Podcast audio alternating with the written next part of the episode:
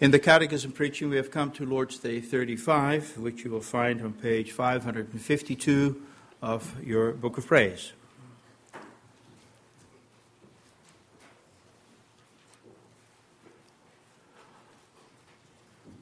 Lord's Day 35, where we have the following questions and answers. What does God require in the second commandment? We are not to make an image of God in any way nor to worship him in any other manner than he has commanded in his word. May we then make any image at all? God cannot and may not be visibly portrayed in any way. Creatures may be portrayed, but God forbids us to make or have any images of them in order to worship them or to serve God through them. But may images not be tolerated in the churches as books for the laity? No, for we should not be wiser than God. He wants us people to be taught not by means of dumb images, uh, but by the living preaching of His word. Thus far.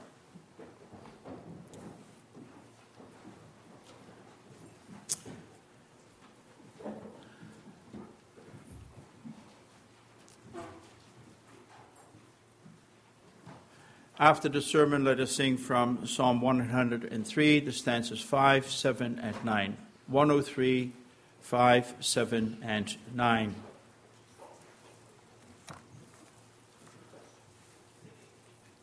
Beloved congregation of our Lord Jesus Christ, some time ago you dealt with a key question in Lord's Day 23 uh, that asked, How are you righteous before God? And I'm sure you will recall the answer we are righteous before God by true faith in Jesus Christ.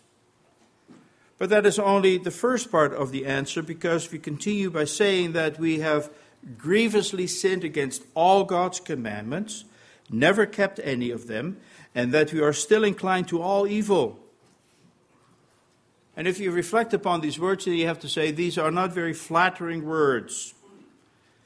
These are not very flattering things we say about ourselves, but they are a sober reflection on how we live from day to day and how we perform with regards to the things we do, which we are not supposed to do, as well as the things we don't do, as we are required to do. And therefore, such an evaluation will make us all acknowledge that what we confess in Lord's Day 23 is true. And yet, as we begin our discussion of the Ten Commandments regarding our obedience required to the law of God, we have a tendency to more or less rethink what we say in Lord's Day 23. Oh, you see, there is no problem with the statement that we are still inclined to all evil. But is it really true that we have grievously sinned against all God's commandments? And so we go down the list and make certain exceptions, such as the second commandment, where God instructs us not to make idols in any form to bow down to in worship. Now, for us as children of the Reformation, that hardly seems an issue any longer. Simply stated, we don't dream of doing such a thing. The destruction of images in the churches during the 16th and 17th century has rid our worship services and of veneration of icons or images. And since we do not have any images in our church building, the thought can so easily arise that we are keeping God's second commandment to a T, so that in, actual, in actuality, we do not contravene all God's commandments. But such reasoning, if that should happen, such reasoning only reveals that we haven't fully grasped and grappled with the fact that behind every prohibition, you shall not, we find a demand, you shall. In every command where God says, you shall not, he demands of us that we do the opposite. And so when God says, you shall not steal, he at the same time implies that we need to respect and protect what belongs to someone else. And likewise, when God commands that we do not make idols to worship it, then it will not suffice that we do not make statues or pictures representing God. No, we must learn to understand that God wants us to be his image. God forbids us to make any image of himself because he wants us to be his image, since we were created in his image. And when we see this clearly, then we'll never, forget, never question again the ongoing significance of the second commandment in our lives because our being the image of God, let's face it, leaves much to be desired. Every day anew, we fall short in reflecting the glory of God in our lives. It's true, we have sinned against all God's commandments. And so I bring you God's word as the church confesses concerning how God wants to be worshipped. And we look at two things. The first one is that we God wants to be worshipped according to his standards. And secondly, because God's standards point to a unique God. How God wants to be worshipped, going by God's standards, because God's standards point to a unique God. Now, one thing that we should note at the outset is that his covenant law, in that law, the Lord God does not say, You shall not make an image of me. And yet, the Heidelberg Catechism explains the second commandment that God requires that we do not make any image of Him in any way. And upon a little bit further reflection, we realize that this explanation of the Catechism is right on. For you see, if it is already forbidden to make an image or an idol in the form of anything in the heavens or on the earth or in the seas, for the purpose of worshiping God through it, then this holds true even more of God Himself who created all things. And that is so self evident that God does not have to specifically mention it. And still, the Catechism zeroes in on this point so that God is and always will remain in the center. We are not to make an idol of God in any way nor to worship him in any other manner than he has commanded in his word. And the reason for the Catechism saying it that way is perhaps twofold. The lesser of the two is simply a practical consideration for, you see, we would all create our own vision of what God looks like. Take, for example, the discussion that has happened in the past what did the Lord Jesus look like? Well, he would look Asian or African or blue eyed, depending on where you are from. More to the point, why we may not make an image of God is because anything or anyone who shapes his or her own God will also want to control that self made God. And not only control it, but also dictate what that God has to do and how it has to act. If, on the other hand, we shape our lives according to what God dictates as normative in life, then we have to look away from ourselves to God as He truly is. And so the second commandment tells us what sets the standard in worshiping the Lord. For us, God's Word is normative in our service to Him. And in His law, God says to us, I want you to serve me in this way. Serve me in no other way than I have laid down for you in my law and in my word to you. For you see, in the law, the Lord God stresses the norm, not the form.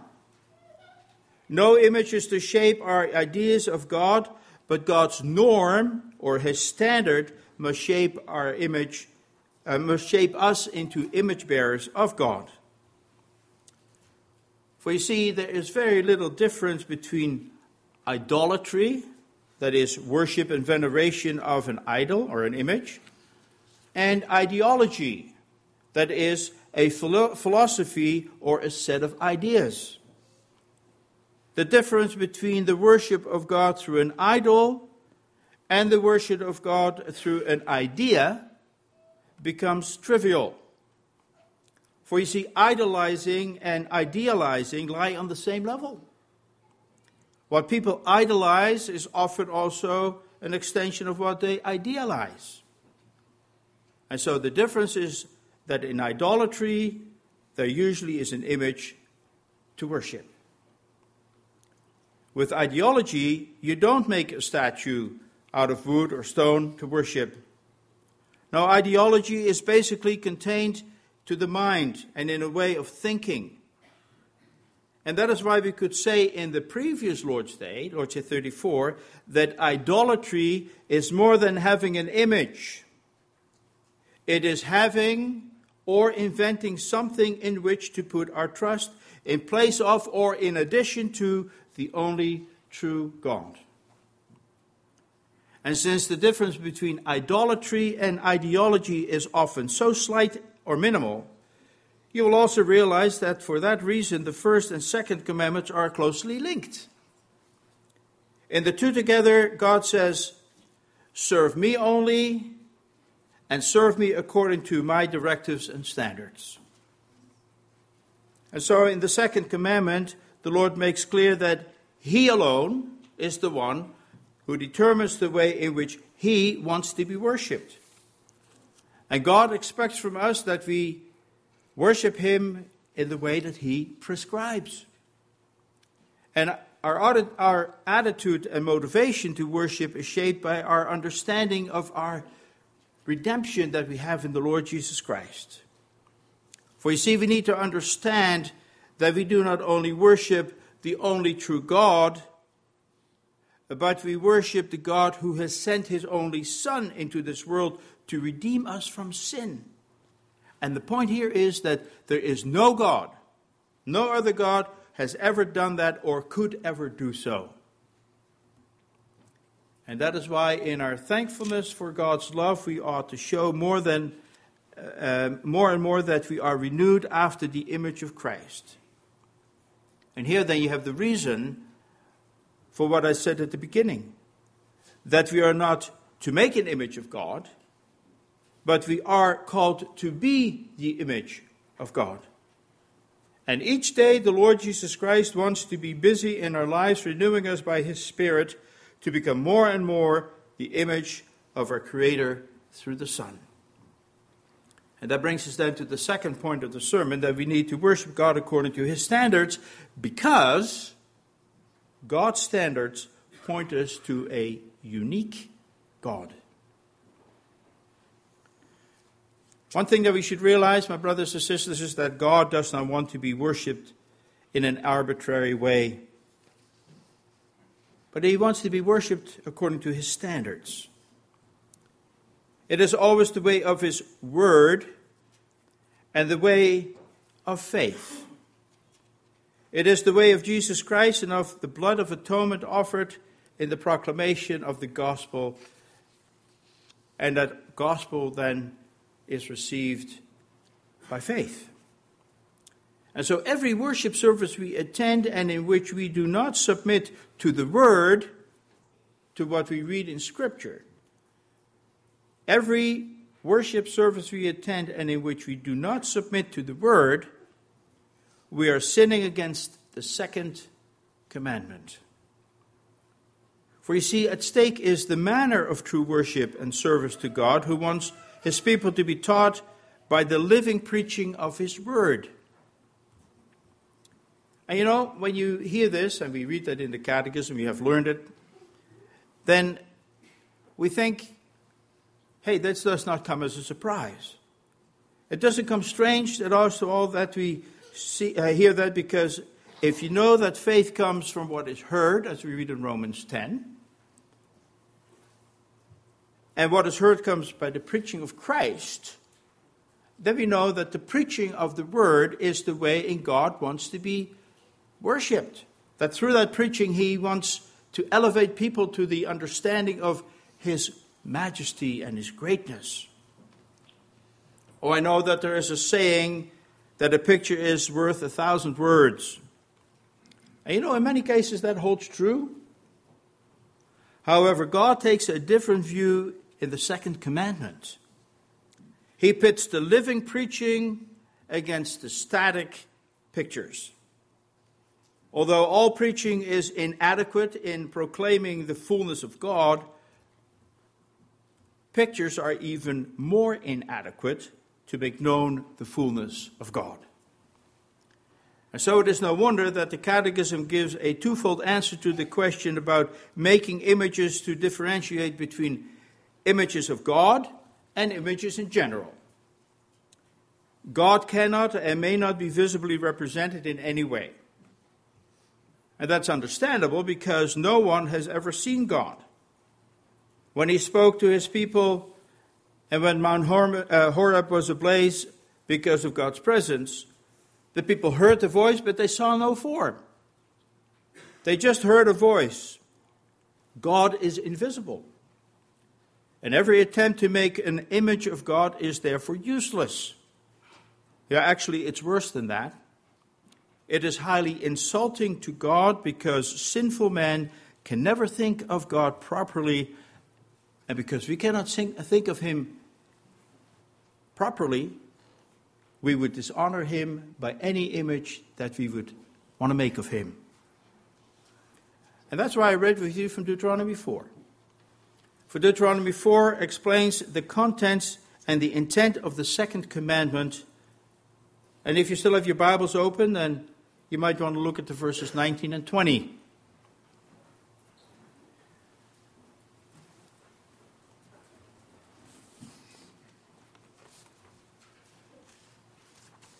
You see, God's people may not make any image of anything in heaven, on earth, or in the seas to serve Him through them. And why is that? Well, for the simple reason that God gives the benefit of the sun and the moon and the stars, He gives that benefit to everyone who lives on earth. But the Lord God has taken His chosen people to be His own possession. So, what I'm trying to get at is this the sun, the moon, and the stars, they are common property, so to speak. Everyone can benefit from them for light and for warmth. But the Lord is a covenant God only to his special people. And therefore, they may not reduce him to something ordinary like the sun, the moon, or the stars, or an animal, as the nations around them are doing. And all these nations have the same gods, they have just given them different names. And here comes Israel's God is unique. And that is why Moses says, Has any other people heard the voice of God speaking out of fire as you have and lived? In verse 33. There is no other. And therefore you shall keep his statutes and his commandments. Israel was set apart from the nations by a unique God to be his unique people. And therefore, he also expects them to, be, to serve him in a different way from all other peoples around him, around them. And you see, that unique God is also our God, our Lord. And we should always think of him as there is no one like him. And therefore, we need to serve him as he directs, not in images and not in ideologies either that is and remains a decisive point in this commandment, my brothers and sisters. God wants to be served in the way He directs and that He ordains. For God also said, I, the Lord your God, am a jealous God, punishing the children for the sin of the fathers to the third and fourth generation of those who hate me. And please don't skip those words of that commandment. Our jealous God looks for dedication in the lives of his children. You see, he is protective of his honor and glory. He does not share that honor and glory with any rival. He never has, and he never will. For you see, there is no other. And therefore, the second commandment teaches us to be careful not to offend God in any way. Our actions and our decisions of today affect us now and they affect future generations. And the warning is that our unique and jealous God will punish the children for the sin of the fathers to the third and fourth generation of those who hate him. Now, those words of the law have confused people sometimes. And they say, Does this mean that God punishes the children for the sins of the parents? And the answer is no. It does not mean that, and it does not, it's not, it's not what the second commandment is saying either. For notice that it says, it speaks about sin in the singular. And that points to a prevailing attitude. Scripture explains, uh, states explicitly that God does not punish the Son for the sin of the Father, nor does he punish the Father for the sin of the Son. No, we are accountable for our own deeds. But it is equally true, my brothers and sisters, that no one sins against God without it having an impact on others.